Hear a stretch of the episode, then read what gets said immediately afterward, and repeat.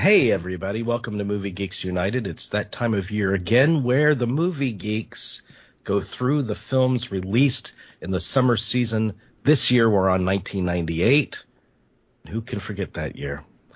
Uh, and once again, as is tradition, we're joined by Aaron Aradillas, our once a year reunion. Howdy, guys. It's good to have you. Good to have you, Thank you. Aaron. Yes, it is. Good, good to be here. It's a good enjoy- summer. It's it's a good summer. I'm looking forward. Is to it? Okay. Did it get the job done? There's a couple of movies. I mean, there's a couple of movies here that are on my top ten list from that year. So It- there there are some good ones. Yes, I will agree. Okay, let's get with it. Hmm. On uh, May May 1st, some of these I'm just gonna, because I, I I don't know anything about some of these. okay. Like a friend of deceased, Drawn a you blank. know. So let let's go through the ones that are, are more readily recognizable. Black Dog. That's that Patrick Swayze Meat Loaf thing, isn't it? Mm hmm Filmed right down the road from where I live. Yeah. Mm hmm Yes, I remember it. Not the worst thing I've ever seen. Um, it's not. Is it better or wor- worse than Convoy? I think it's better actually. Uh, I- uh, Convoy was is not uh, Peckinpah's best film by any stretch, and I think Black Dog's a little bit better than that. It's although it's no great shakes, it's uh, it's tolerable and watchable and a, a fine Yeah. rainy afternoon pick. In the Swayze family movie pantheon, um, I I have a I give the slight edge to um, Fatherhood from '93. Oof. well, Black Dog's a little bit more preferable for me, but that's just me. Okay, Black Dog. It's no fatherhood. Yeah, there you go. That's the tagline. That's the po- that's the poster. Yes. Uh, Dancer, Texas, Population 81, and Go Now. Do we know what those are?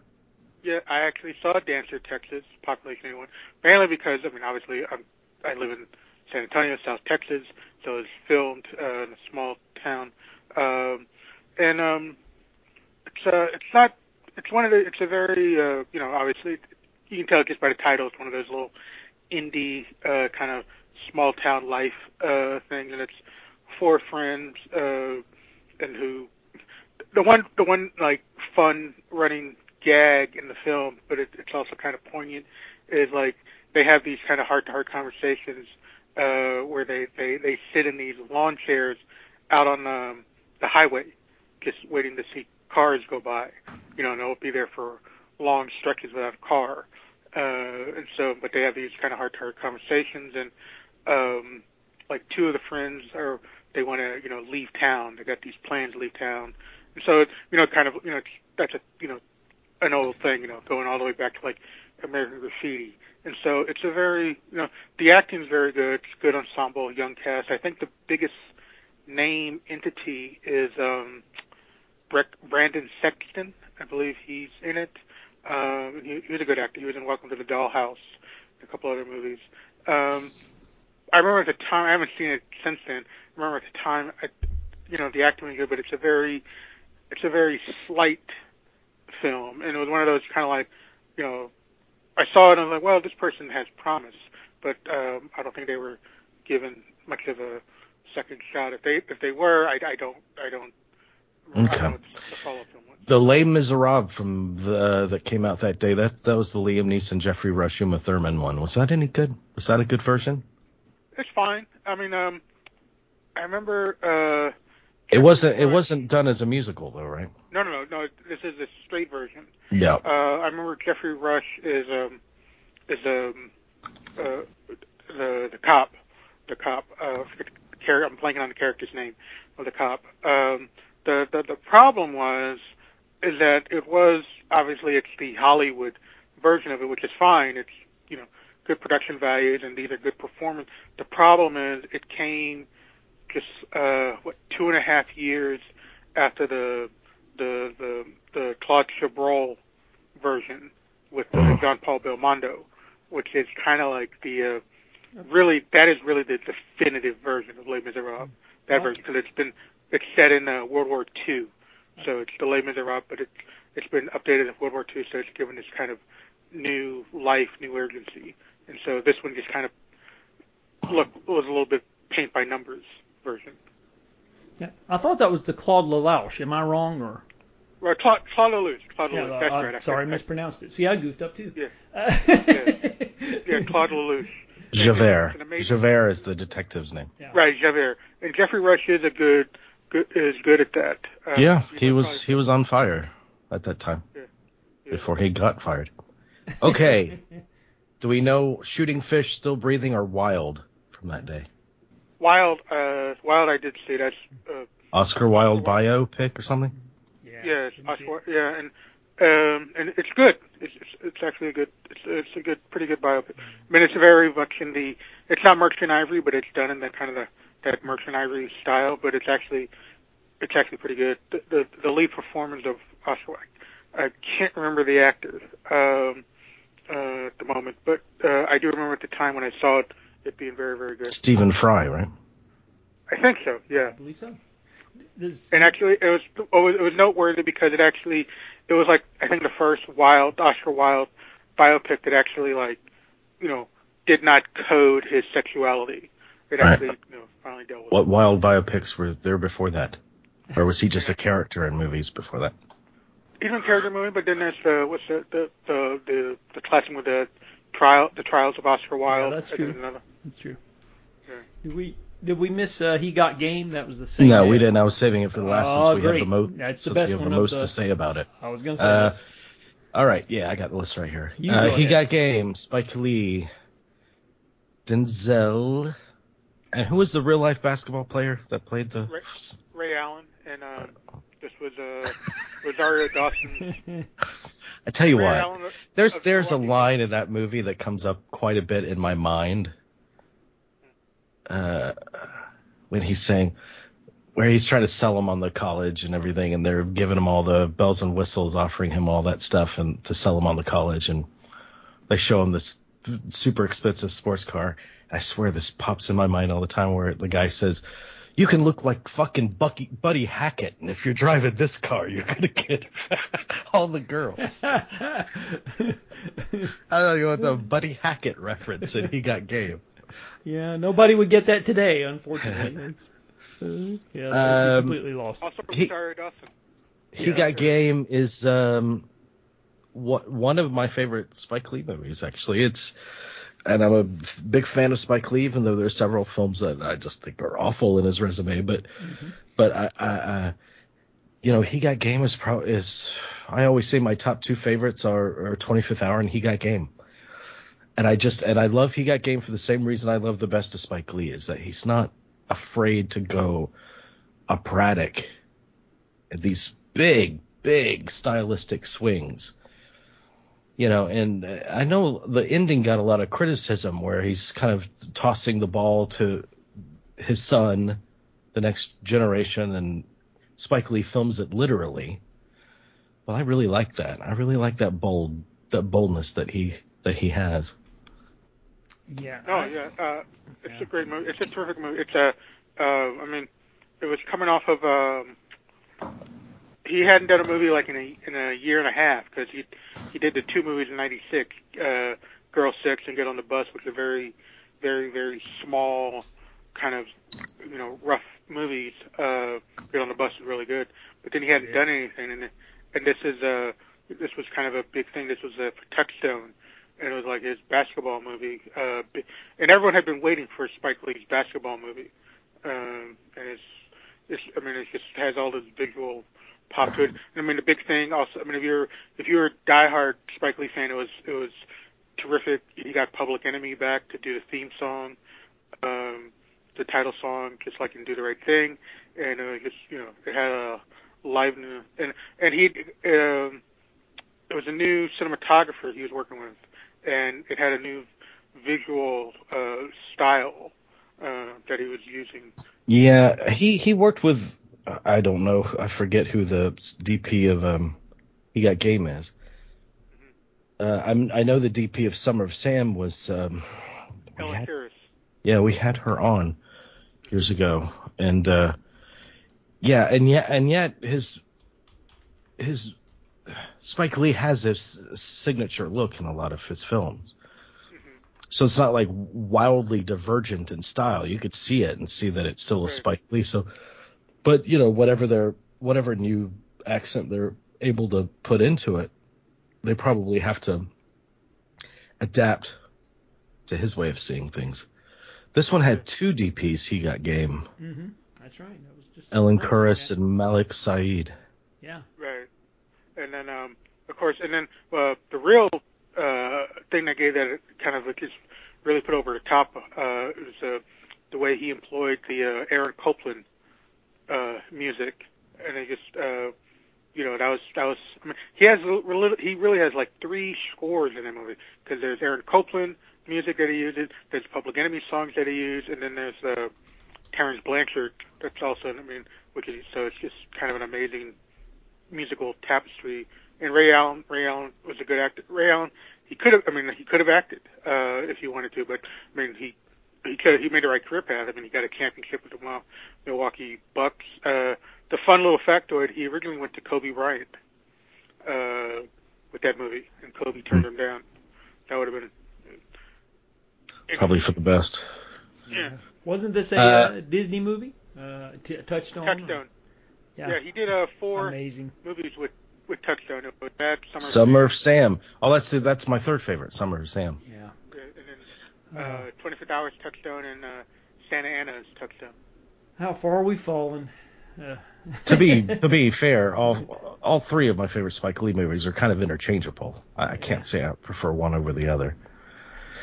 But uh, yeah, and that DP uh, Sayeed, he the movie he did right after he got game was uh, Eyes Wide Shut. He was in the camera department of Eyes Wide Shut. mm, Oh, wow. Factoid. Factoid. Yeah, I need to revisit this one. I, I liked I liked it a lot, and I don't think I've seen it since it came out, and it, it wasn't intentional. It just it just happened, and I have. There's a Blu-ray double feature that has uh, He Got Game and the 25th Hour together as one, so um, got them both on the same disc. Two two astonishing movies. Yeah. Going to go down to May 8th now. The biggest uh, release of that weekend was Deep Impact. No, not the adult film. The Meteor, the second of- meteor striking Earth thing. The first of the two asteroid movies. Um, I know a lot of. I mean, 90s had a lot of disaster movies, so I, I do know people who really like this movie. I think it just came out on 4K It did. uh, yeah. a couple of months a couple of months ago. Um, I remember I saw it. I mean, the highlight in the movie obviously is the at the time the novelty casting of uh, Morgan Freeman as the president. Uh-huh. Um, that was like the highlight. 'Cause He's very uh, he, well. He's good. I mean, it, it's a very Morgan Freeman performance. But the rest of it, I mean, it's basically an, an update of those old um, Irwin Allen uh, movies from the from the 70s. The, the problem is those Irwin Allen movies. As they had kind of a trashy uh, energy to them. You know, when Right. you see someone like And this one is all this one respectable, really it, high, high It drama, takes- melodrama. Yeah. it takes itself so seriously. Um, Yeah. Uh, when we get to the other one, we can talk about the defaults of the other one later on this summer. But uh, you know, I mean, if you saw the trailer, that was you saw the best stuff in the movie. The uh, you know, I remember everyone's. I think the big shot is the that wave engulfing the Statue of Liberty. Right. Always like the big, the big shot. But I mean, Now, Adam and I were talking about this the other week when he was talking about the 4K release of it, and so just confirm this for me, Aaron, if you have any memories of it, that I'm not going crazy. There's a scene in there where that Ron guy, the guy from In the Company of Men, Ron, whatever his name is, you mean um, uh, Aaron Eckhart? no, the one that played opposite him. Oh, uh, well that that guy's name. Uh, No, no, not that guy, not that guy. He's in it. He's in a Neil LaBute movie. What Neil LaBute movie is he in? Is it your friends and neighbors or? Yes, maybe. Uh, Hang on, I gotta type in Deep Impact to look up this guy. Almost typed in Deep Throat just just on just on reflex. Uh, uh, Ron Livingston. Ron Eldard. Eldard. That's Ron right. Elder. Ron Eldard. Some accident happens and he's blind, and he's in the spaceship, and Robert Duvall is reading a book to him. Do you remember that moment, or am I going crazy? That's correct. That one. I just rewatched it. So yeah, you are. Oh, you did. Okay, okay. That's the. I don't know why. That's the only thing I remember about Deep Impact. but uh, you know, because No I remember rolling my eyes at that, that scene. I was Go just going to say real quickly, it's it's a mixed bag. It uh, you know, it's kind of silly uh, in the beginning, and I I was kind of moved by it by the time it ended. You know, during the last half hour, so it's it, it kind of runs the gamut from one extreme to the other. For me, it's a mixed bag for sure, but you get like four or five of these storylines. I mean, you got the president, you got the astronauts, you got Téa Leoni and her father, and then I think you got is, is it Elijah Wood? Uh, yeah, yeah, that's Sean correct. He's the one that discovers the. Right, you got Elijah Wood. So you got like four or five of these little mini dramas going on, and basically because they're so spread out, you're just kind of like, okay, well, I don't like this one. I prefer the other one, or you know, so you have kind of like you're, you're just waiting for them to jump to the Yeah. favorite story. Well, it was a, it was a big hit. I mean, it was a hit, and uh, I don't know how big it was. It was It was you a know, big hit, and I, what what is I guess noteworthy and should be applauded. It was because it was a DreamWorks movie, and DreamWorks was just getting up its feet and up and running. It was the second major feature directed by a female director, Mimi Leder. She's actually a good director. I much prefer her first film, uh, uh, Peacemaker, the George Clooney. That's also a formula film, but that has a her directing of that one is a much more economical and and, and you know just a little tighter than this stuff. anything uh, else on that month? Africa's Elephant Kingdom, The Kingdom Part Two. Oh, we got a kingdom theme going on. Louisa May Alcott's Little Men, Shopping for Awful. Fangs, or Woo. uh, Woo, that's been like Jada Pinkett was like normal and trying to have a career, uh, but it wasn't very very good. And Little Men, uh, that is based on a book, but it's just uh, no one likes to say it, but it's an awful book and turned into an awful movie. Woo, co-starring Tommy Davidson. What happened to that guy? Uh, he does. I mean, he's he's he's like a veteran on the stand-up scene now. Are you still doing stand-up? Okay. I, I have I haven't seen him advertised or promoted at all in decades. Yeah. But uh, he was the um, the first celebrity I, I ever saw in Los Angeles was Tommy Davidson Yeah. in an Ar- in an Armani store. Okay, May fifteenth. There's a few movies here that we need to discuss. We'll start with Bulworth. Uh, the first the first 45 minutes are brilliant, and then it kind of um, sputters after the first 45 minutes. When it becomes a love story, Yeah, it, and then it just kind of well, and then it doesn't really go anywhere with what its points. It just kind of like then it has to kind of play out the uh, play out the scenario. But th- that Yeah. first 45 minutes of the anger and the, the shock of what well uh, the Beatty character, that's a lot of fun. But then it just kind of uh, Yeah, I think you're right. I think the the premise that's that was so so hysterically spelled out in the trailer is all that all that was really appealing about the movie. I will tell you, the oddest placement of a Morricone score I've I've ever heard. Like That's so true. that movie needs a Morricone score.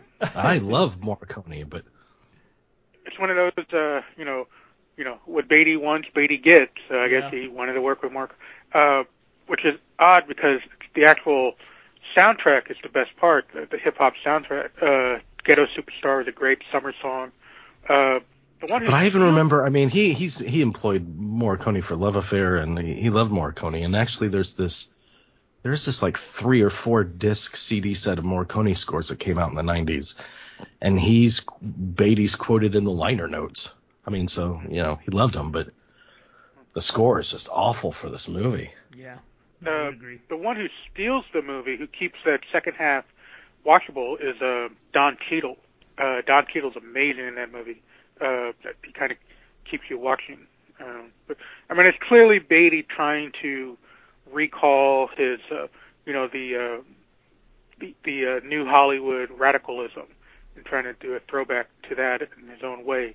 Uh, but like I said, and um, it just kind of like I said, Peters out, Peters out uh, in the final act, and uh, James Toback, I guess, did a. Uh, I know he did a rewrite. I don't know if he's credited, but I know he did a major rewrite on that uh, in the first half, at least, uh, which should be noted because I think a movie we didn't get mentioned that came out just two weeks before this, in the first of the month, was um, uh, Two Girls and a Guy, the Robert Downey Jr. movie, was a came out same week as He Got Game, um, and that you know uh, that was that made my top ten list. And that's uh, Robert Downey, one of Robert Downey's greatest performances. Yeah. Okay, the biggest hit that was released that day is Robert Redford's The Horse Whisperer. Another touchstone film. yeah.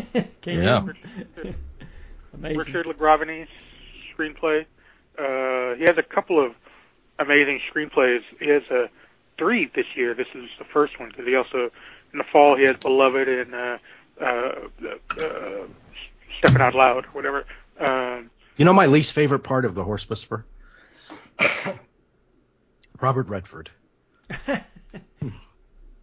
Not as a director. I think it's I think it's beautifully directed, and I'm uh, I am interested in the story of the daughter and the mother, uh, and the crumbling marriage and all of that kind of stuff. I'm I'm into that, and Redford directs that with, you know, he's very very observant director. I mean, he knows, like in little insert shots, he could really pump up the drama of a moment. I mean, he's very smart director, but as an actor, especially in The Horse Whisperer, his need to be fucking worshipped, where he doesn't speak like a normal person, like everything out of his mouth is a wisdom, it annoys the shit out of me.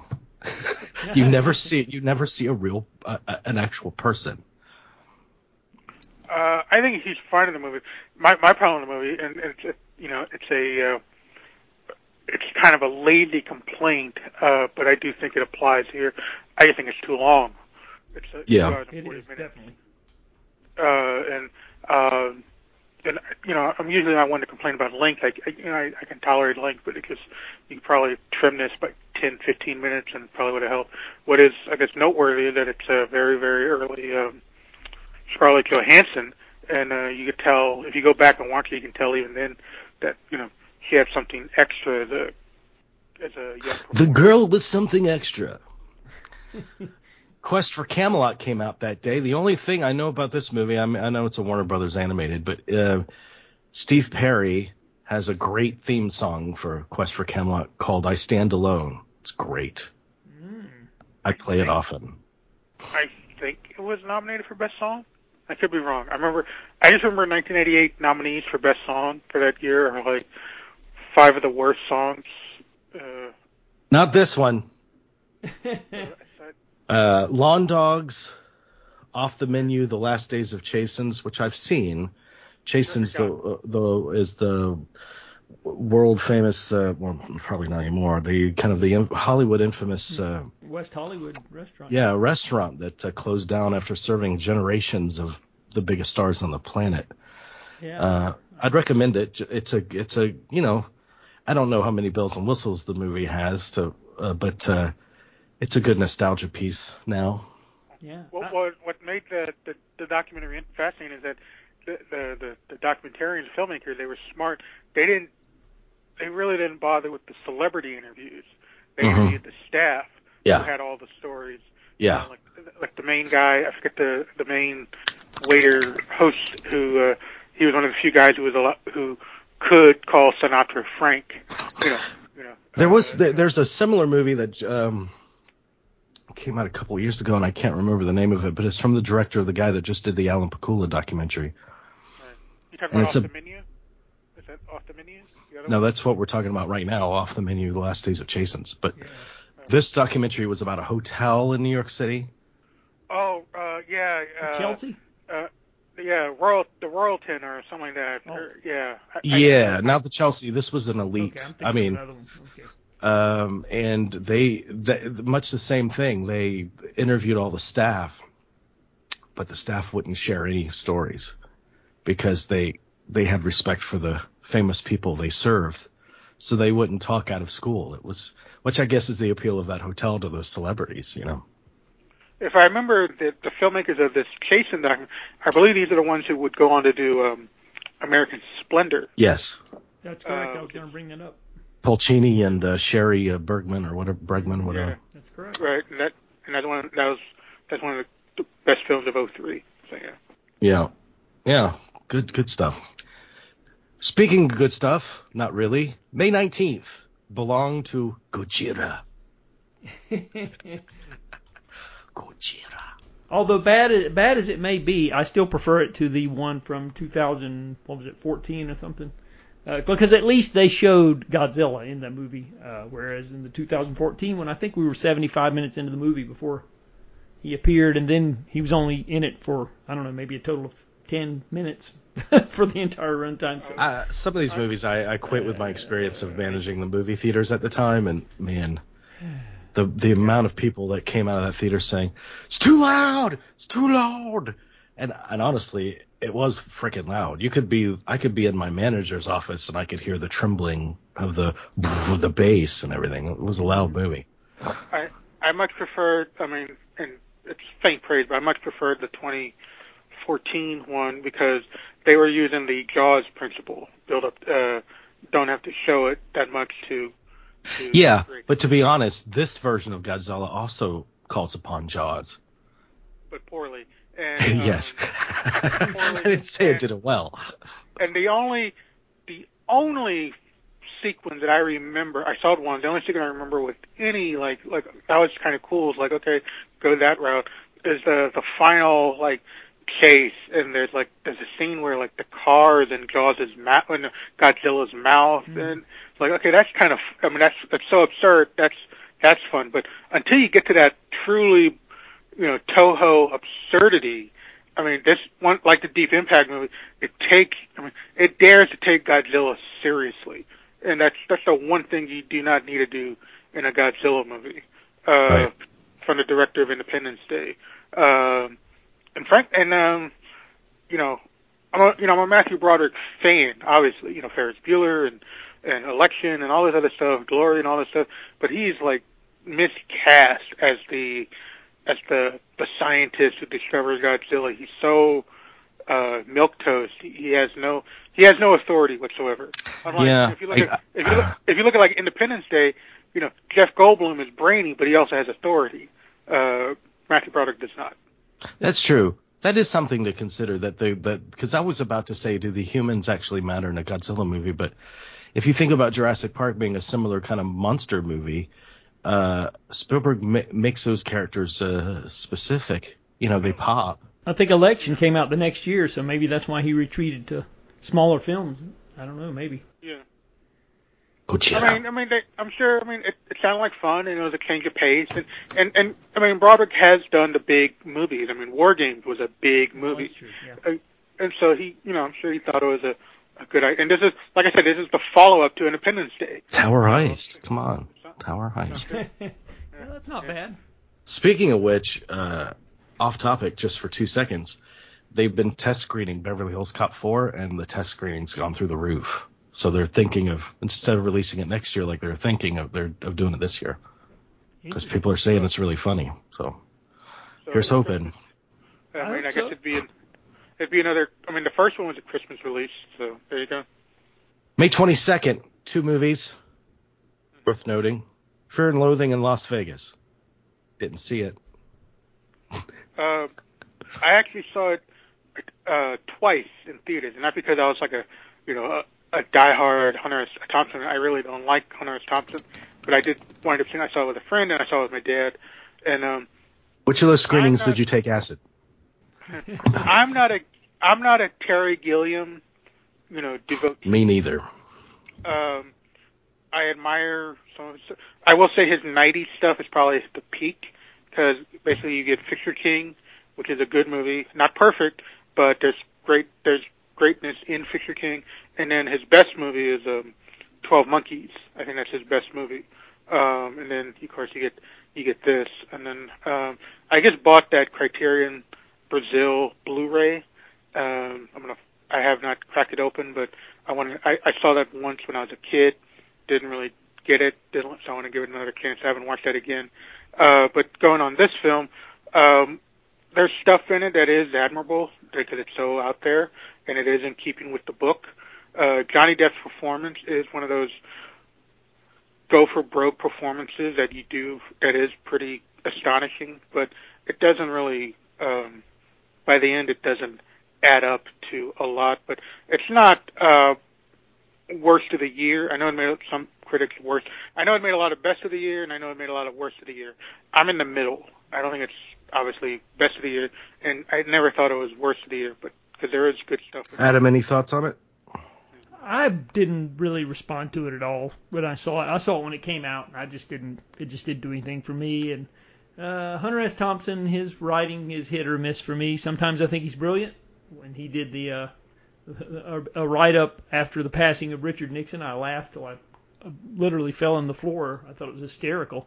But then, you know, some of his other stuff is just not for me. So I, I, I don't know. It just didn't really uh, resonate for me. I appreciated some of the visuals, but uh, just just wasn't. Uh, it was an, uh, what I perceived to be an unfilmable book, and it was pretty much uh, a movie that shouldn't have been made.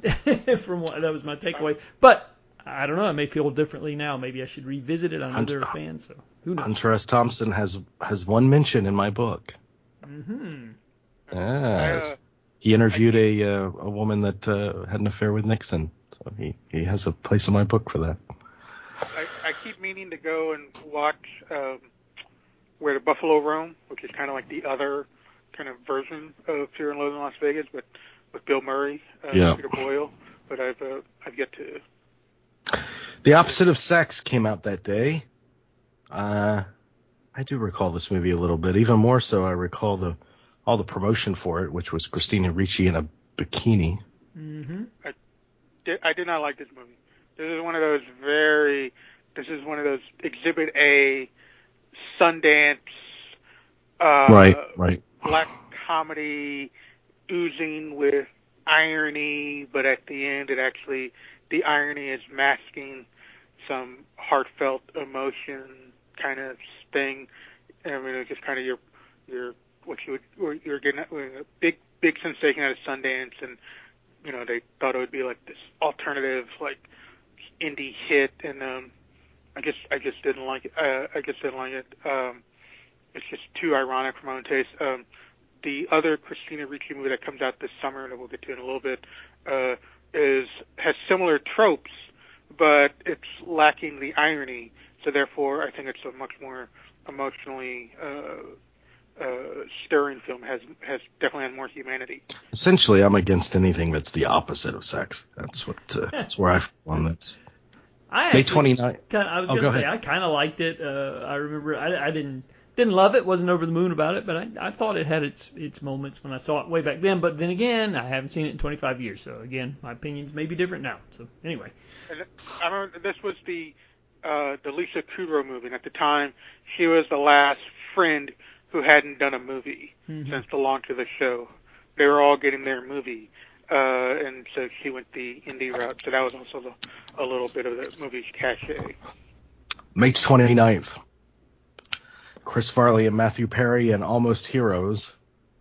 I would assume this is another disposable. I, I don't remember anything about it. yeah, it was the last film of Chris Farley's. It was made before his uh, finished. Uh, he was dead by the time it came out, so that was the big selling right. point on it. Was the final film of Chris Farley and uh, directed by Chris Guest, I believe. Really? Yeah. Yeah. yeah. All I know is I can't believe uh, Chris Farley's gone and Matthew Perry is still walking the earth. Yeah. Well, that is- I used to think he had, he had. I think I used to think he had great comic timing. He had like he had kind of like, kind of like Matthew J. Fox vibes, M- Michael J. Fox vibes for me for a while. Can you imagine What- uh, what the drug intake was on that set between the two of them? I I can't imagine. Mind boggles. That may that may have something to do with the uh, the uh, uh, the final product or, or why it w- didn't quite uh, make the grade. Don't know. Uh, the biggest hit that opened that day was Hope Floats. Yes. Sandra Bullock, directed by who? Forest Whitaker. Forest Right. Okay. which uh, it always bugs me that people always, know, Forest Whitaker's directorial debut, they always say Hope Floats, and that's not true. Uh, his directorial debut was an HBO movie, a terrific HBO movie called Strapped, uh, which is about uh, uh, the easy accessibility of uh, firearms in the inner city. That's a great movie, an underrated TV movie, but they always talk about this one, and it's just, it's one of those, uh, you know, genteel Southern quirky Yeah. comedies. Uh, I mean, it's it's not offensive. It's just not memorable. Yeah, that was my remembrance of it. And Harry Connick Jr. cast yeah. as the love interest. Uh, Last Days of Disco, Whit Stillman. Great movie. Great movie. Uh, I love the Whit Stillman talk trilogy of uh, Metropolitan, Barcelona, and Last Days of Disco. Uh, this was, um, you know, that incredibly that summer uh, had these kind of as like a disco trilogy because it was this film and um, 54 and uh, uh, which was butchered by Harvey Weinstein. Um, and there were a couple. Of, Do we know that for sure, though? I mean, we know that it was cut a lot by Harvey Weinstein, but has there was there a director's cut release of that? Yeah, I have it, and uh, it's okay. actually not bad. Uh, it's not great, but there's a lot more Michael Myers, Mike Myers in it, and okay. it's uh, I think uh, he's pretty good in it. He's the best thing about it, and it's a shame they yeah. cut him out of he's it. He's the best thing. He's the best thing in this in the in the version that even got theatrically. Yeah, there is a a, a director's cut. I think it's like mm-hmm. 20, 30 minutes longer. It's, yeah, it's, it's a quite good, a bit. Yeah. quite a bit longer. Now it doesn't turn it into a masterpiece, but no. it does turn it turns it into an actual movie with a beginning, middle, and end. Yeah, that's which, true. That's a good assessment. Uh, but last but back to Last Days of Disco, like I said, great movie. Uh, Kate Beckinsale. Uh, this showed what she could have. She, had, she could have been a great actress. Uh, unfortunately, she married the wrong guy and you know, did all those underworld movies, which is, I mean, it's fine. I mean, she seems to like that, but I mean, if you look at this, you look at her an Aviator. I mean, she had the stuff to be a real glamour movie star. Snow uh, Angels Chloe too, Sevigny. with uh, David Gordon right. Green. I think it's great. But anyway, go on. Right. Sorry. Uh, Chloe, yeah, no, Chloe Sevigny, she's terrific in it. Uh, Chris Eigeman is a great actor, great delivery of dialogue, and like I said, I just it's a it's a real tough and it and that has probably after Saturday Night Fever probably the best disco soundtrack. If you do if you buy the soundtrack of the last day of the disco, you pretty much have the, the all you need for a disco compilation at a party. Is that soundtrack? It's pretty amazing. I wonder if, why how he was able to get the rights to all that stuff on his limited bu- budget.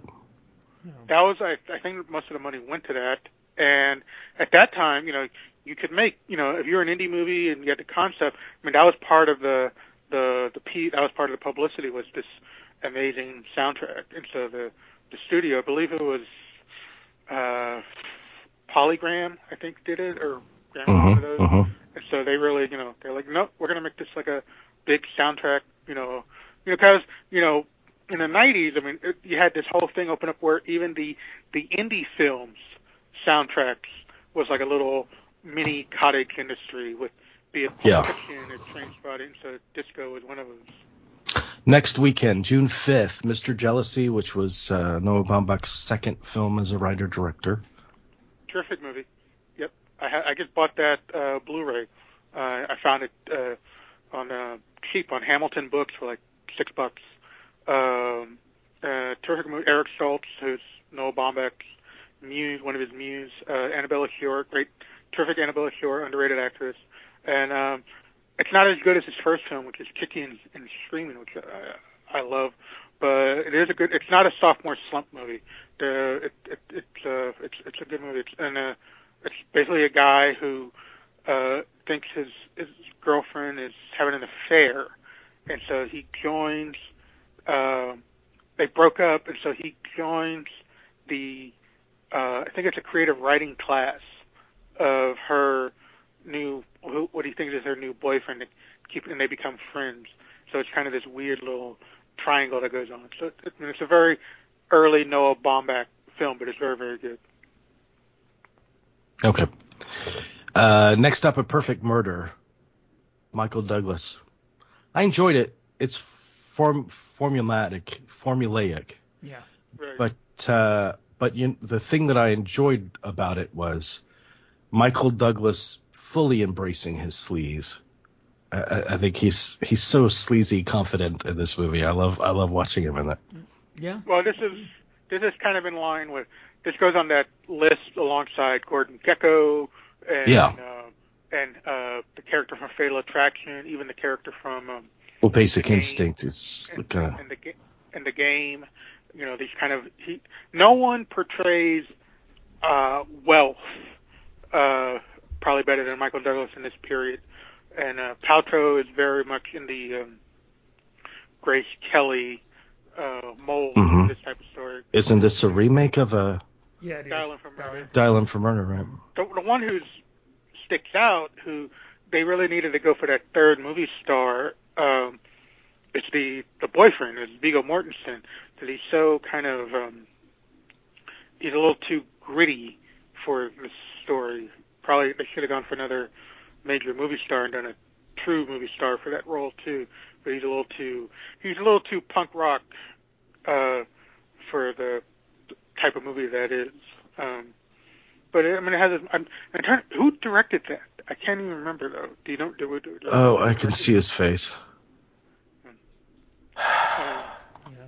but this was part of Paltrow's. Uh, she had a kind of a her her lead up to Shakespeare in Love at the end of the year because she had just done the movie. Andrew Davis, fugitive Was that- director. Oh, Andrew Davis. Yeah, I okay. forgot So about it was, a, it, was a, it was a return to form. 'cause- It's better than Steal Big Steal Little. right, and then chain chain reaction. So That's another one of my- poster.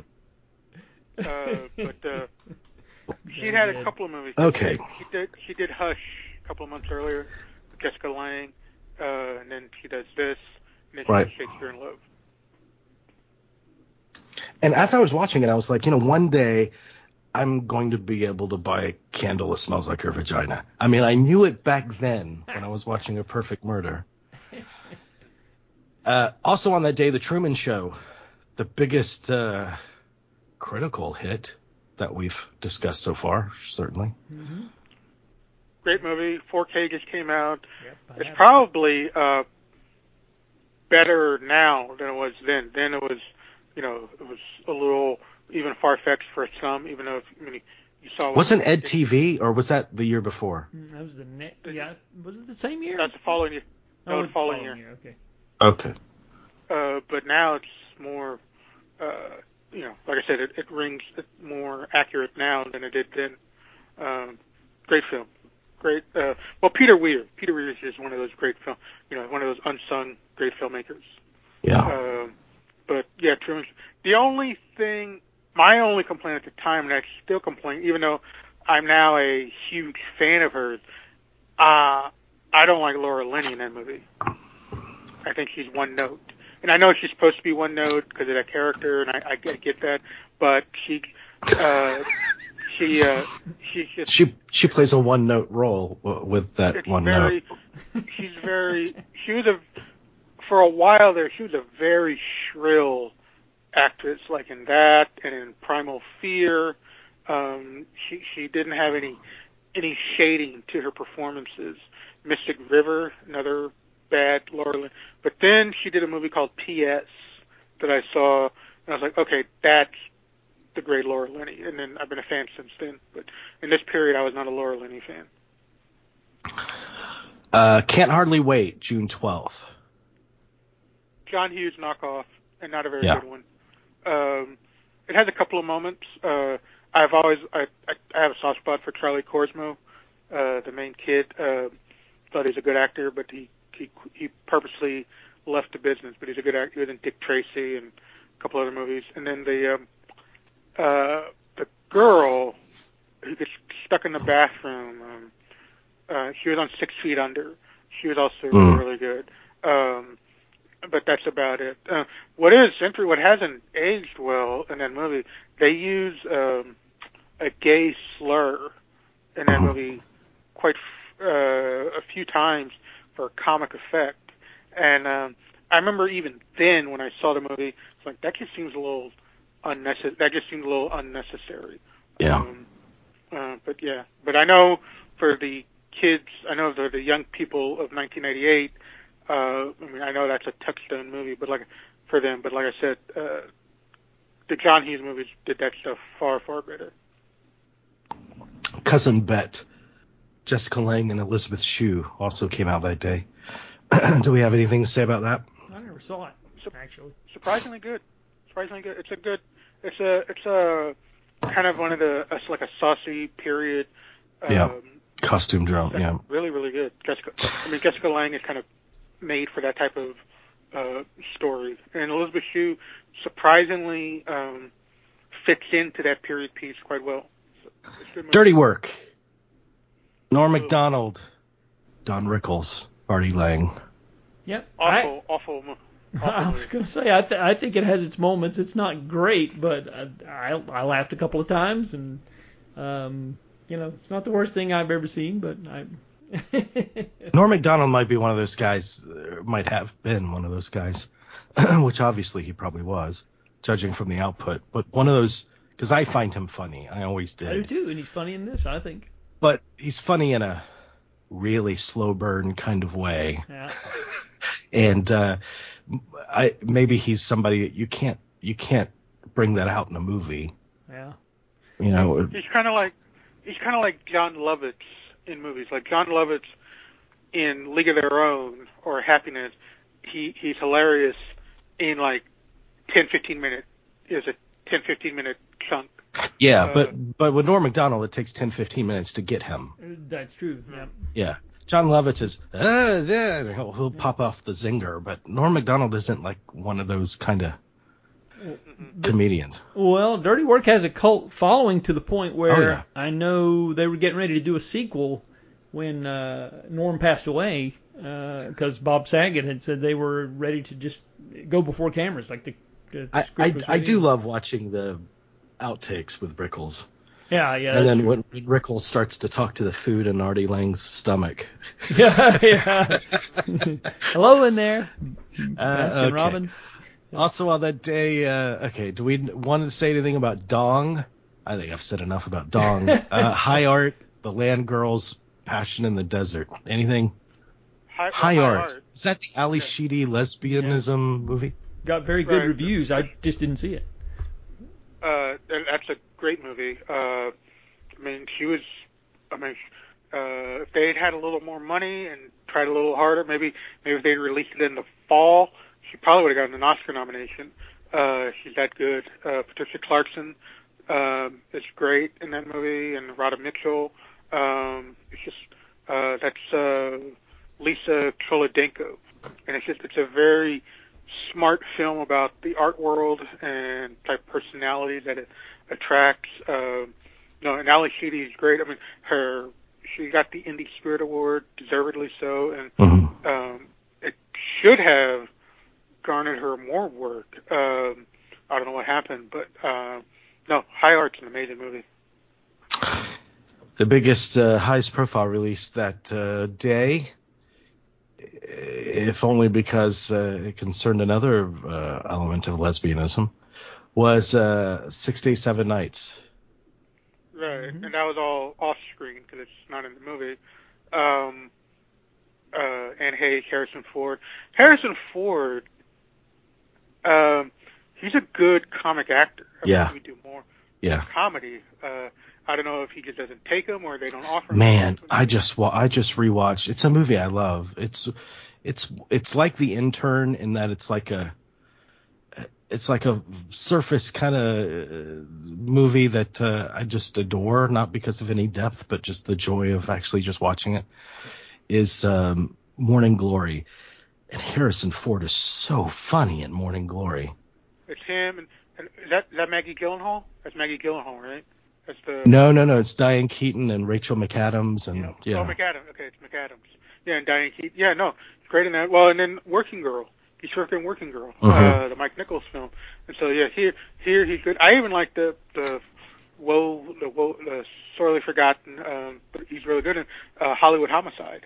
Uh, that came out. last year. uh, he's real good in he's real good in that, and that's a that's a fun kind of berserk comedy. But, uh, It's not a good movie, but there, there is a line in Hollywood Homicide that Harrison Ford says that I, I just crack, cracks it, cracks me up. It's when they're uh, going in and the, all the women. He's te- uh, what's his name? Hartnett.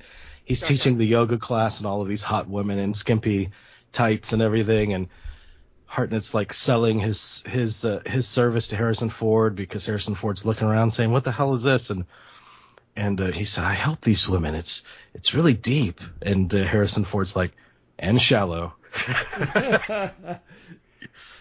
Yeah, he's a fun, he's a funny actor. But uh, Six Days Seven Nights, uh, it's the best part of fine. Yeah, he's the best part of the movie, and it's a it's a throwback. it feels like a throwback movie, and and Anne Heche, uh, she kind of typifies that uh, that girl that girl from those kinds of movies from from decades ago. You know, the kind of the, kind of- the yeah. Carol Up- Lombard. Yes, Uh, you blonde, what Kate Capshaw does in um, Temple of Doom. that's exactly it. Yeah. And uh, so, so it's not them that's the problem. The problem is it's just uh, it uh, it's a little too formulaic, and so they just had a little more maybe uh, twist to this to the to the formula. It might have uh, taken off uh, a little more. But doesn't doesn't work that way. Okay, the next weekend. Do we have anything to say about Dream for an, ins- an Insomniac Have Plenty or Henry Fool? uh, well, Henry Fool was that that got a lot of press because that was going to be that was hyped as um uh, uh uh, Hal Hartley's breakout movie. Mhm. Hal Hartley had been on the fringes of indie movies for and a lot of indie directors, you know, use him as say he's inspired them that they could do their movie. Like Kevin Smith paid a lot of tribute to Hal Hartley. Um, and so this was going to be his big breakthrough movie, and like the critics even were really high on it. Um, I saw it. I don't get it. I I wonder when when bad filmmakers say, "You gave me the confidence that I could do it myself," if they still take that as a form of flattery. I think is, I mean, Hal Hartley. I'm responsible for you. apparently Hal Hartley is like the reason he cause he still works. He still makes. And I've always, I asked. I was once at a dinner party and I asked uh, another critic, "What's the thing with Hal Hartley? I don't get it." And I go, "Is it Europe?" And they're like, "Yes, he's like, you know, it's kind of like Cimino in in Italy. You know, they they take care of him in Europe. Mhm. Uh, so you know, there you go. So Hal Hartley can still get his movies made. Uh, but it, it's I I didn't think it was that good a movie. Mulan. Where does Mulan fit in the pantheon of modern day Disney animated? Um, I mean, it's beautifully drawn. Obviously, uh, the story is the story is good. It's, um, I mean, but it's coming in the wake of what Pocahontas, Hunchback of Notre Dame, Hercules. I mean, those are great. Those, those movies have great. Hercules, Hercules. And then, uh, but Mulan kind of uh, is. It's kind of it's kind of odd to say, but it's it's, it's almost kind of slight compared to Yeah. It's not a musical, is it? Is it? Was it a musical? It wasn't, I wasn't. it not a flat out, but it does have some songs. I mean, it does have a couple of songs in there, but it's it's more it's more serious, like um, like Hunchback of Notre Dame. Yeah. Uh, uh, so yeah, I mean, there's a couple of there's a couple of those late '90s uh, Disney movies. They're they're really good, but they're they're not as indelible as some of those early '90s ones. Because I think the following summer is um, Tarzan um, Yeah. with Phil Collins.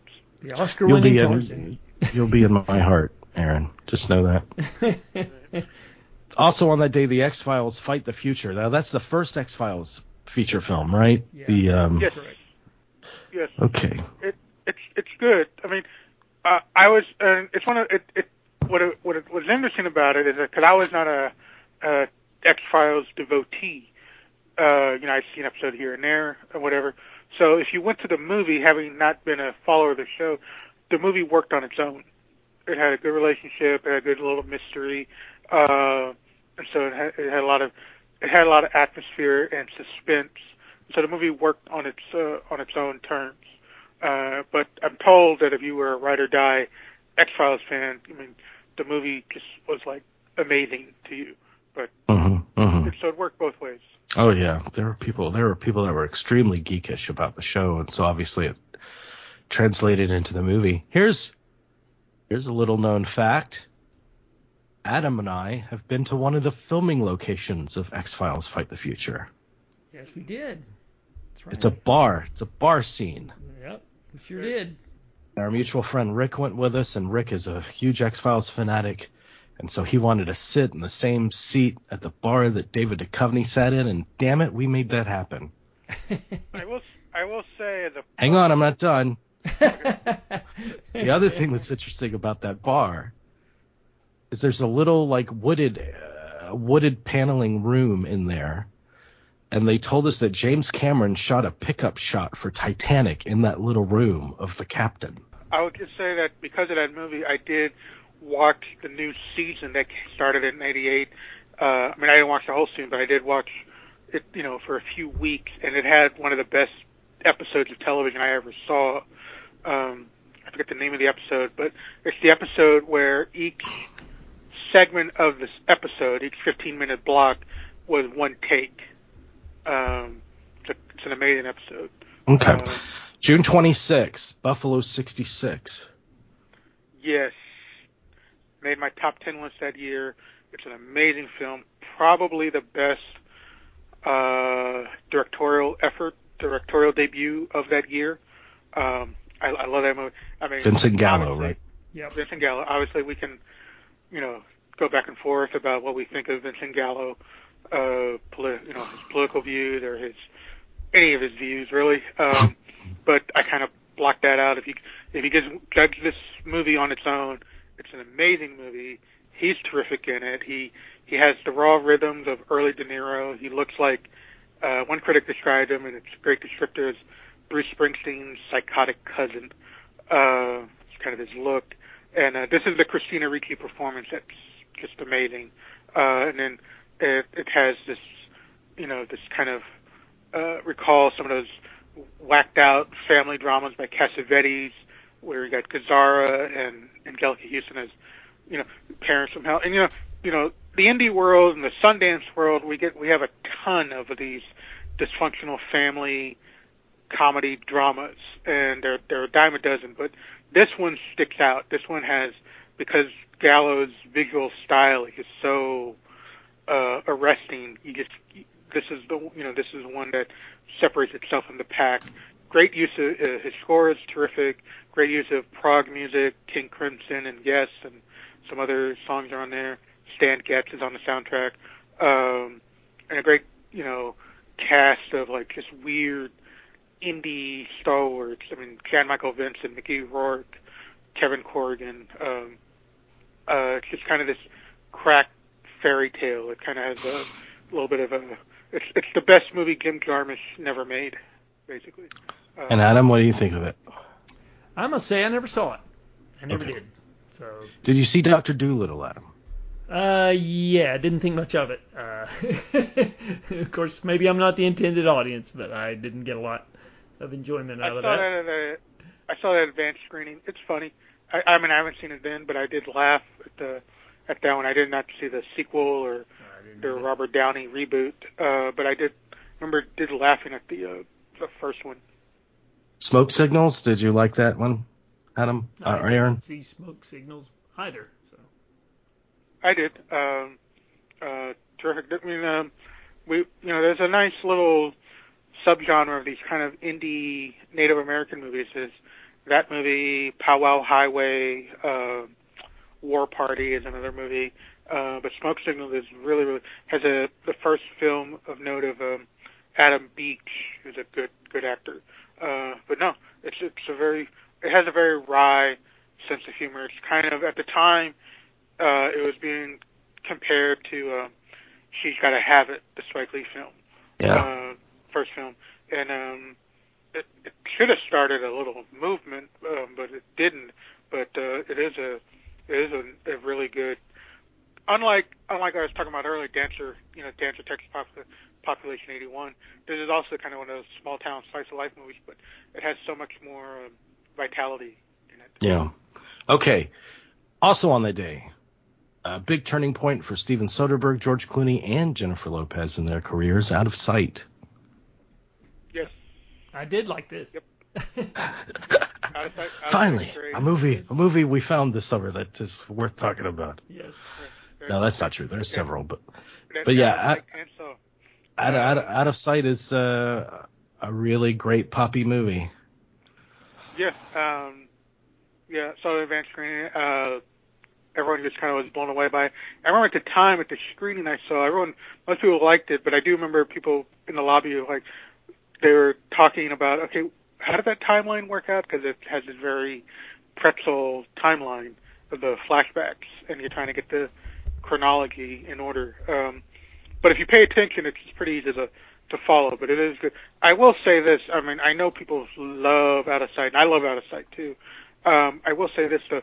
I, I I don't subscribe to the belief that they that this or Jackie Brown is the best Elmore Leonard adaptation. Um, I think they're terrific adaptation of Elmore Leonard. Uh, but I stand by uh, the one that truly gets the sweaty desperation of Elmore Leonard's writing is still 52 Pickup. Burt Reynolds Heat. Oh, God, I got that totally wrong. I just saw 52 Pickup for the first time actually about a week ago. It's new on Blu-ray and uh, I enjoyed it. That is, John Glover, talk about slimy. Yeah, he, That is- John Glover in that movie. Jeez. I, I I quote a couple of his lines to this day. The um, uh, uh, when he when Roy Scheider says, "I'm going to give you my jag," and he's like, "Ooh, that's that's mighty white of you, sport. Mighty white of you." Uh, which I guess I I think is a great line. And then the the other great line he has is when he shows him the snuff film. He's like, "I wish we had some popcorn or lemonade, but we're kind of a low budget production." Uh, yeah, John Glover is just. He's like the villain of the year. I mean, Yeah. I mean, he's just one of the great villains in that movie. Yeah, and I, I never thought I'd see uh, Ann-Margret uh, hooked on H in a movie. I mean, I, I didn't think that would be That's true. possible. Good point. Anyway, so out of sight, yeah, w- one of the great sleeper hits of that summer. One of the great stories that came out of that cinematic summer. Mm-hmm. Uh, good, good, good movie, and it, it feels like, you know, it feels like a turning point. As I said, like Soderbergh hits his kind of mainstream stride, and they finally figure out how to make George Clooney a movie star. I mean, I say finally, but it didn't take that long. But you know, there was like it was a rocky start. So, uh, but Out of Sight just got it just right. The Steve Mc, Steve McQueen with kind of like a this sarcastic, you know, humor to him. Yeah. with a little edge, and he kind of well, and he told Clooney, okay, uh, I think one of the things he told Clooney is that I don't want you to bob your head. Anymore. Right. You're not, moving, you're not going to move your head anymore. I can always tell. I can always tell where an actor's stress is. You know, if they're really good, they don't really have any str- uh, stress points. But uh, with uh, Kiefer Sutherland, it used to be bobbing his head forward. With George Clooney, it's bobbing it side by side anytime he'd walk. There's some people it's in the mouth. Their stress, you know, the mouth gets all tense and stuff. Mm-hmm. Yeah, so that's a good point. All right, good mouth acting is what I'm saying. Armageddon is July 1st. I do remember Disney sending all the theater m- m- exhibition people to screen 30 minutes of Armageddon, like earlier in the year. And I was like, holy shit, this movie's going to be fantastic. because that's what that's what he makes. Michael Bay makes sizzle reels into two and a half hour movies. Yeah, that's true. And what we saw was an actual sizzle reel of the sizzle reel. So Yeah, you- how could you not think that movie's going to be the most incredible thing ever? And so, unlike going back to Double uh, Deep Impact, um, where that movie just took itself so seriously and was so somber, here's so now we get this film, which clearly doesn't take anything seriously, and it goes off the rails the other way because it's just so uh, berserk. I mean, it's like uh, you know, the, the, it does. It's a movie that does not breathe, um, and so you just Right. kind of like overwhelmed. The the one element in the film, the, the, the one person who manages to carve out a character, a personality, the, a calmness is uh, Billy Bob Thornton as the head of NASA. He manages to amazingly carve out like some kind of personality and a character in that uh, with his performance, and uh, you're kind of relieved every time he, uh, you know, has his like little two minute bits in there. Um, so yeah, I'm I you know just like the other thing, I'm not not big on Deep Impact. I'm not big on this film, but I, I mean I do know people. You know they, it, you know it's Jets versus Sharks. You know which media, which asteroid movie do you prefer? And you know I I kind of was astonished that you know these are these these are not two movies worth fighting over. Uh, Right. No, I mean, and of course, And who among us did not get sick to death of I don't want to miss a thing?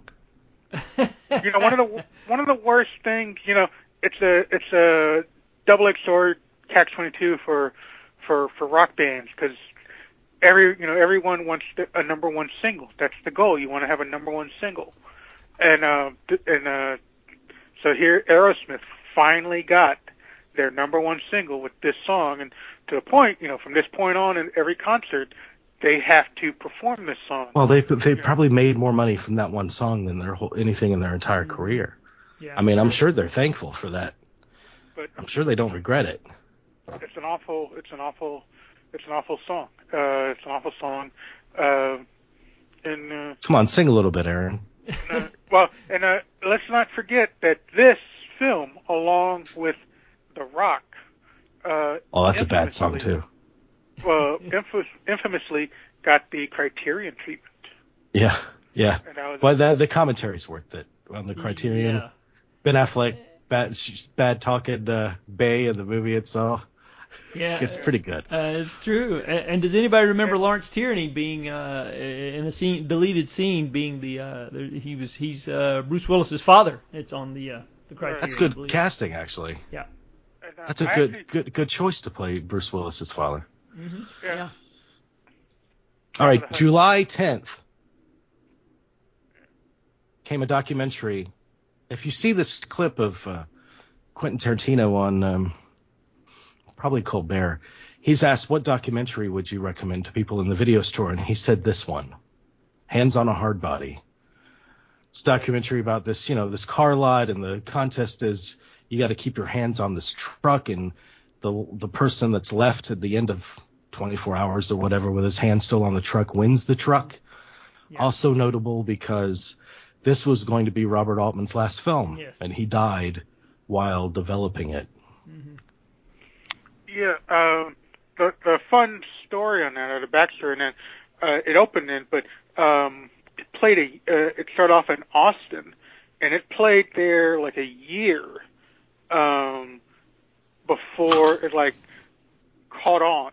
Um, like I remember, because it was the summer of '99 is when uh, it started getting like wide distribution. Um, but it was like it had played in Austin for like a year. Um, and so, cause I remember I I started hearing about it in the summer of '99 to the point we, my, me and my friends, we actually drove to Austin to go see it. Uh, and like I said, it is a terrific doc. I don't, I think Tarantino's a little hyperbolic as the best doc ever, uh, but it is a terrific doc. What am I- And it is the material is ideal for the Altman treatment, and the the it, it's not 24 hours. It's actually who could be there the longest. So, I mean, it, I Yeah. Think, I think the, but it, it is a good doc. Um, but yeah, um, it is. It's, I mean, it's very colorful. So yeah. Do Okay, also on that day, Lethal Weapon 4, which I felt, oh god, I can tell I felt differently than Aaron already, which I thought was better than it had any reason to be. And, uh, and an improvement over the third. Um, I, I just think it's too busy. I just think it's way too busy. Too many characters. Um, and frankly, it should have ended with the third. In that the the, arc of Lethal Weapon is the is the Mel Gibson Riggs character. The first one he's suicidal. The second one he uh, he's not suicidal, but now he he trying to find a, a, a you know romance basically and trying to find his own way again. And they kill his girlfriend, and uh, so that doesn't work. And by the third one, he does meet someone that he's going to settle down and start a family with. That's how the and that's how the third one ends, and that's that's the arc of the character. That's his complete redemption. So this fourth one feels like just there's nothing to it. There's there's no more development of either character in this one anymore. It's just now it's now it's become like television. It's just like you know the next season, and uh, it just doesn't nothing action wise. I mean. I don't remember any of the action scenes. I can remember even three, which is flawed, which is not great. I can remember at least a couple of those action sequences. I don't remember anything from Lethal Weapon 4. Well, I sure do. That that that freeway scene is pretty good. Yeah. I agree. It's a step up from three. I totally agree. Uh, three was probably my least favorite of the entire series. So. Mine too. But this Yeah. but this one's funny. It's charming. Mm-hmm. It's, uh, you know, it has it has touching moments in it. Uh, I mean, you know, I thought it was really well executed, especially for a fourth of anything.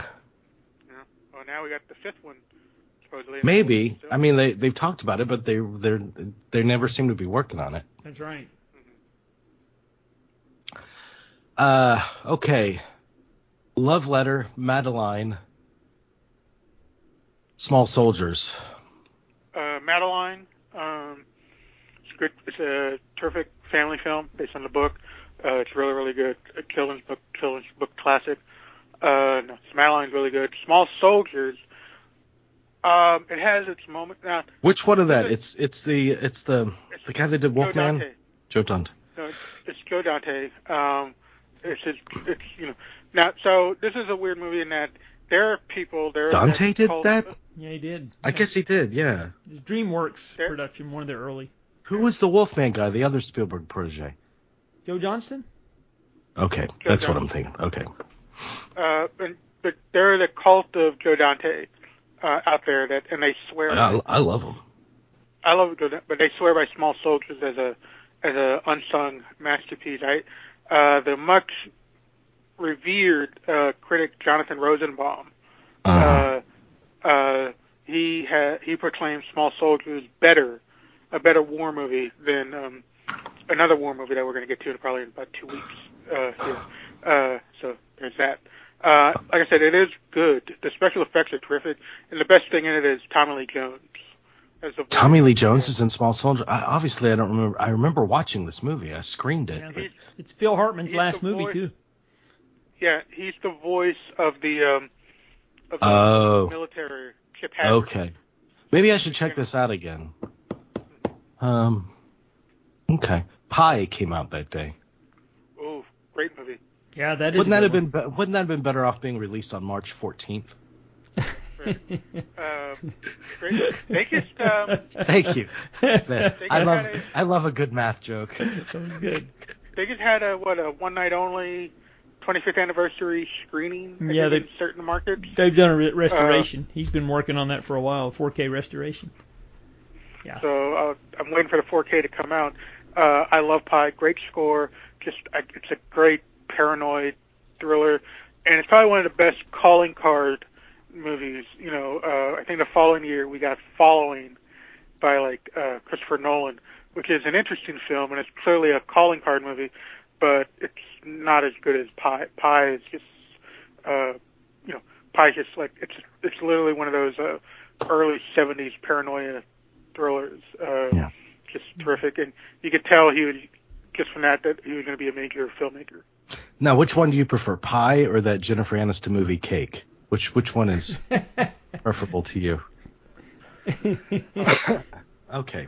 I will say whatever. The the last movie on that list uh, for that day uh, was well reviewed by Siskel and Ebert, and I remember uh, Would probably had not taken notice of it had they not mentioned it and uh, spoke glowingly of it. And I'm quite a fan of that one as well. It's one of those typical things they were doing around that time about a teen, you know, at the, her carefree sex, drugs, all that type stuff, and uh, it takes place in the early 80s before fears of AIDS and all that, and uh, Frederick Forrest is in that. So I just wanted to give a shout out to uh, this movie. Did didn't make a lot of money, a lot of money, but whatever. It was a, a really good uh, indie Yeah, film. that is good.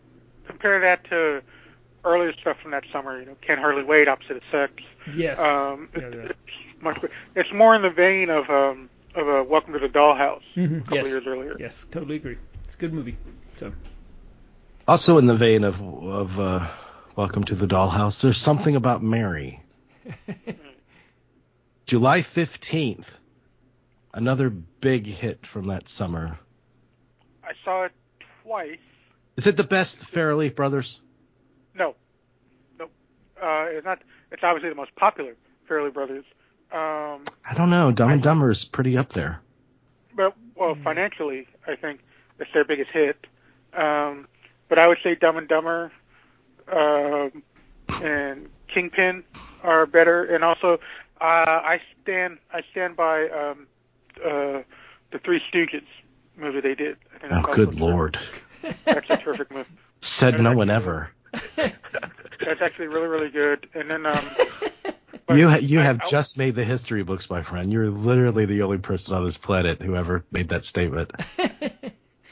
No, it got a couple of really stellar reviews. Uh, uh, I'm, uh, like like I wasn't a fan of uh, Shallow Hal. The one I did like, uh, it's not perfect, uh, but I did like the Twins movie, Stuck on You. Uh, there's some really good stuff. In I really like Stuck on You I do too. That's fine. because I, I I feel that Stuck on You was the most emotional movie that they've made. I mean, it's it's funny, but there's also there's also great kind of pathos in that movie. Yeah. And I well, and I think about, I I love love Fever Pitch. Fever Pitch is terrific. The, Mhm. the I Red like. Sox. I like there's something about Mary. I'll go. I'll go. I'll go to bat. I do for it. too. I, I Yeah. think it's a, l- really funny. It, it, it holds up well to re, uh, repeat viewings. I've watched it uh, here in the last year, and I still laugh. And I don't know. I enjoy it. So I remember there was talk there for like five minutes, like of Cameron Diaz getting the Best Actress nomination. I believe she won the New York Film Critics Circle, which Yeah. I think surprised a lot of people. Did that did that movie win the hair and makeup uh, Oscar? yeah. Okay, Very good. uh, July 17th, The Mask of Zorro. Which I don't remember much about this movie. I remember seeing it and saying, well, no more Zorro for a, a while. They, Yeah, it's pretty forgettable. But it was from what I a it was a hit, made 100 million, and um, Yeah. uh, the twist being is that um, Catherine Zeta-Jones. no, the twist being that Anthony Hopkins is actually Zorro. Uh, Oh, right, right. Passing the the torch, as it were, to uh, Banderas, and um, Well, Zeta-Jones, that was a big time. So Entrapment was before this one, right? No, no, Entrapment's a year later.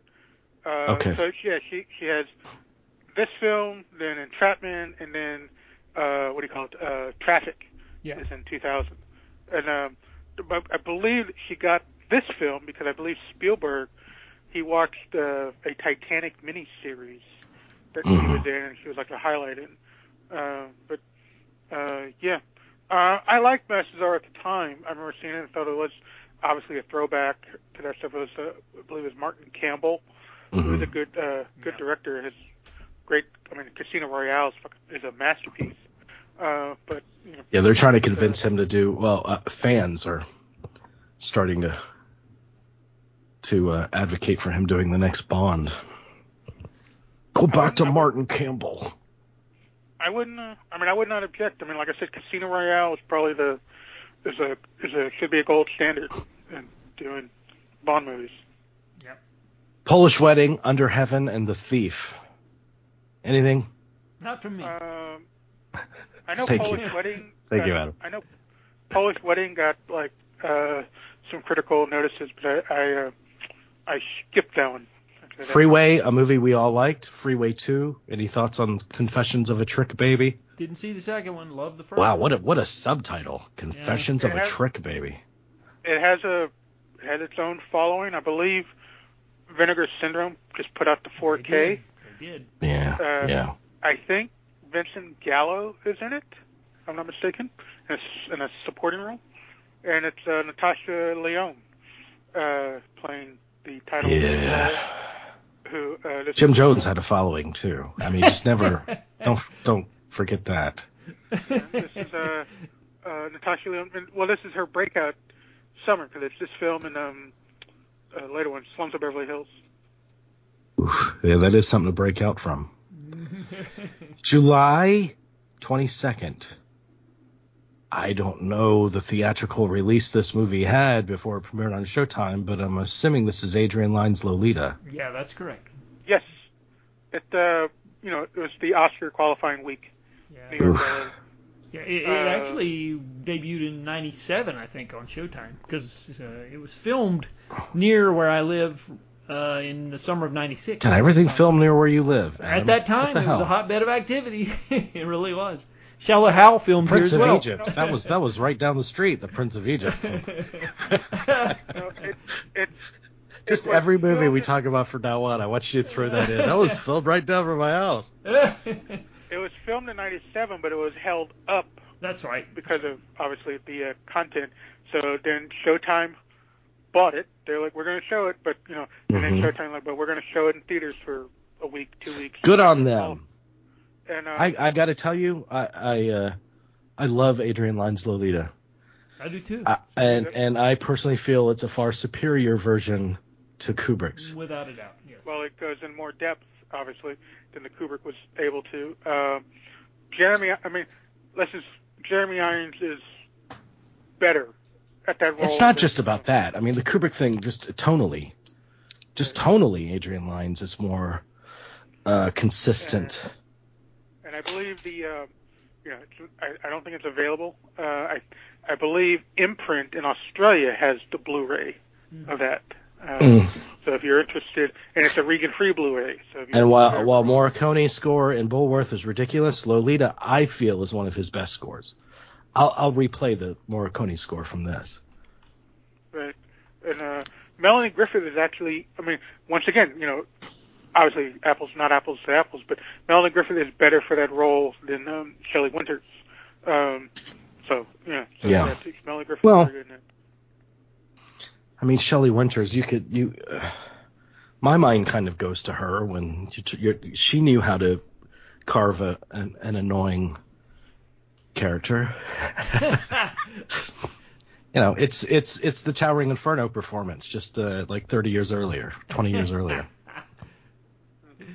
But no, it's it's it's a good movie. Um, what I would like now, if they were to ever do another Lolita, I want a the you know we we got these two versions. We got Kubrick, we got Adrian Lyne. Okay, so we have the. I would love to see the female directed version of Lolita and see how that kind of changes the uh, the uh, just the perspective and just how how that story would be play out.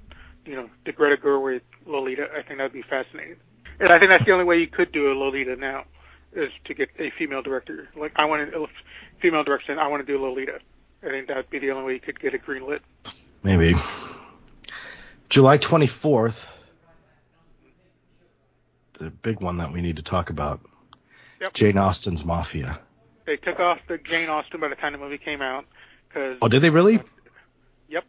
When the movie finally came out in theaters, it was called Mafia with an exclamation point. Oh, For the wow. same reason they took off the three on The Madness of King George. Um, they want to confuse people or put crocodile in quotation marks. Oh, people that think they're seeing Sense and Sensibility or something. Right. Or some, I don't know. So I mean, you gotta love you gotta love the skittishness of movie producers. yeah. Uh, uh, it's just Naked Gun is- 33 to third. You th- people will think they're buying a record. How how will they prob- possibly know they're seeing a movie? What what do we think about it, movie- Mafia? I was gonna say. the problem with this movie is that it li- it literally comes out a week after something about Mary, and so Mhm. it's just there's just no you know if you want to go see a comedy you're not you weren't going to go see that you were going to go see something about Mary. Yeah. And Lloyd Bridges passed away. He's in it and passed away Yeah. right before it came out. Yeah. So I think it's very funny, to be quite honest. Really? I do. I think it's very funny. I have it on Blu-ray, and I, I ran it for my uh, son. He thought it was funny too. Uh, you know, he's seen enough of the movies that it's parodying that um, I think. I mean, obviously there's some jokes that fall flat, but there are a lot of them that are very very funny. There's one that that riffs on um, the uh, the scene where Marlon Brando is eating the orange in The Godfather, and uh, basically the character who's eating an orange in this film has been burned horribly, and so everybody gets sick when they look at him. They're like vomiting because the person, you know, it's basically they the guy survives the car bomb like they had in Casino. But he's horribly burned, and so everybody that walks past him, they're watching him eating an orange, and uh, everybody's vomiting at, at the sight of his burns on his. I thought it was funny. I don't know. It just Oh, I'll have to watch it. I haven't watched it. I, I, I it's it wasn't even good enough to be considered Jay Mohr's best movie. uh, That would be Uh, Jerry that's- Maguire. All right. That's 200 cigarettes. yeah.